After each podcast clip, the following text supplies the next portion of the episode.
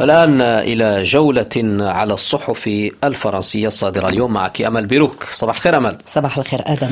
أمل هذه الجولة تبدأينها مع موضوع وفاة المعارض الروسي أليكسي نافالني الذي حضر بقوة في صفحات اليوميات الفرنسية. نعم آدم. على غلاف ليبراسيون نقرأ العنوان التالي أليكسي نافالني قتل على يد بوتين. ونشرت الصحيفة عدة مقالات حول حياة ومواقف المعارض الروسي الراحل فيرونيكا دوغمان.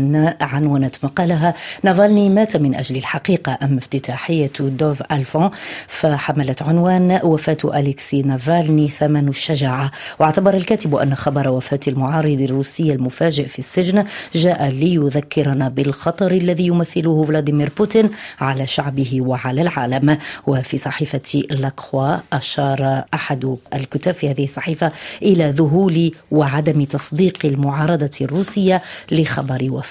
نافالني. دائما حول الموضوع نفسه صحيفة لوفيغارو عنونت في افتتاحيتها أليكسي نافالني أيقونة الحرية. أشار باتريك سان بول في افتتاحية لوفيغارو إلى أن معركة نافالني ضد الدكتاتورية كانت مستمرة وقوية. أما موقع ميديا بارت فتوقف عندما وصفها بالرحلة السياسية المعقدة لنافالني. نافالني من الالتزام إلى التضحية. هذا العنوان نشر في مقال لوموند لوموند التي أوضحت أن المعارض الروسي رفض تقديم أي تنازل للنظام الروسي ووصل إلى آخر نفس التنديد بأفعال بوتين الإجرامية داخل وخارج روسيا نقرأ في صحيفة لوموند والآن إلى الزيارة التي قام بها الرئيس الأوكراني فلوديمير زيلينسكي إلى برلين وباريس. كيف تمت معالجتها في الصحف الفرنسية يا أمل؟ أشارت لوفيغارو إلى توقيع الرئيس الأوكراني ونظيره الفرنسي إيمانويل ماكرون على اتفاقية أمنية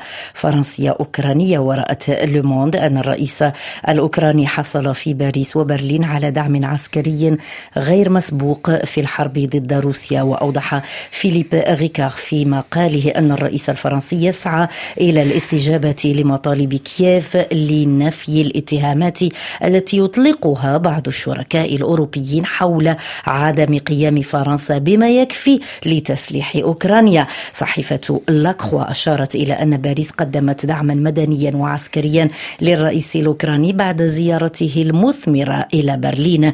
أما ليبراسيون فعنونت إحدى مقالاتها في قصر الإليزي اتفاقية أمنية ثنائية غير مسبوقة بين فرنسا وأوكرانيا. في جنوب لبنان أمل التصعيد ما يزال تحت السيطرة. هذا العنوان نقرأه في موقع ميديا بارت. نعم أدم هو عنوان ريبورتاج من النبطية من توقيع ندى عطا الله الكاتبة توضح أن الحي مطوق من قبل قوات الأمن وسيارات الإسعاف وكأنه مسرح جريمة بينما تراقب مجموعة صغيرة من الأشخاص الفضوليين الأضرار من بعيد بعد استهداف مدنيين في قصف إسرائيلي الأربعاء الماضي.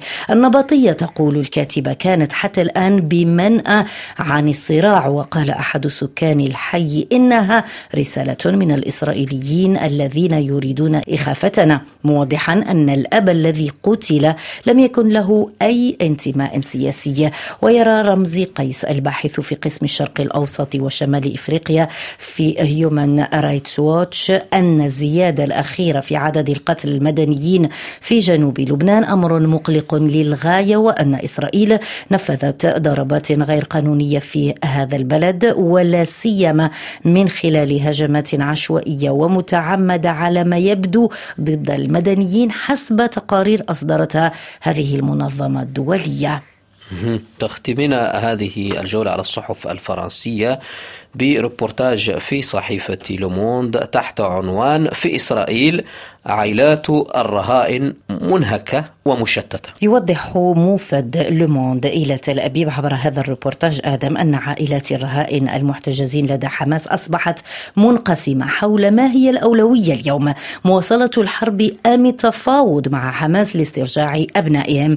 تنقل الصحيفة أنه على الرغم من تقلص حجم المظاهرة أمام مقر القيادة القيادة العسكرية في تل أبيب لكن هناك من لا يزال يتظاهر ويرفع لافتة اتفاق من أجل إعادة الرهائن الآن كما كان يحدث في الأسابيع الأولى للحرب. في المقابل وعلى بعد أمتار هناك وقفة لعائلات وأصدقاء بعض الرهائن هؤلاء لا يرغبون نقرأ في لوموند إنهاء الحرب إلا بعد القضاء على حماس وهو ما شددت عليه والدة أحد الرهائن في غزة والتي اعتبرت أي والدة هذه الرهينة اعتبرت أن حماس منظمة إرهابية ولا تفهم إلا لغة القوة وعليه يجب على حكومة نتنياهو الاستمرار في الحرب حسب قولها.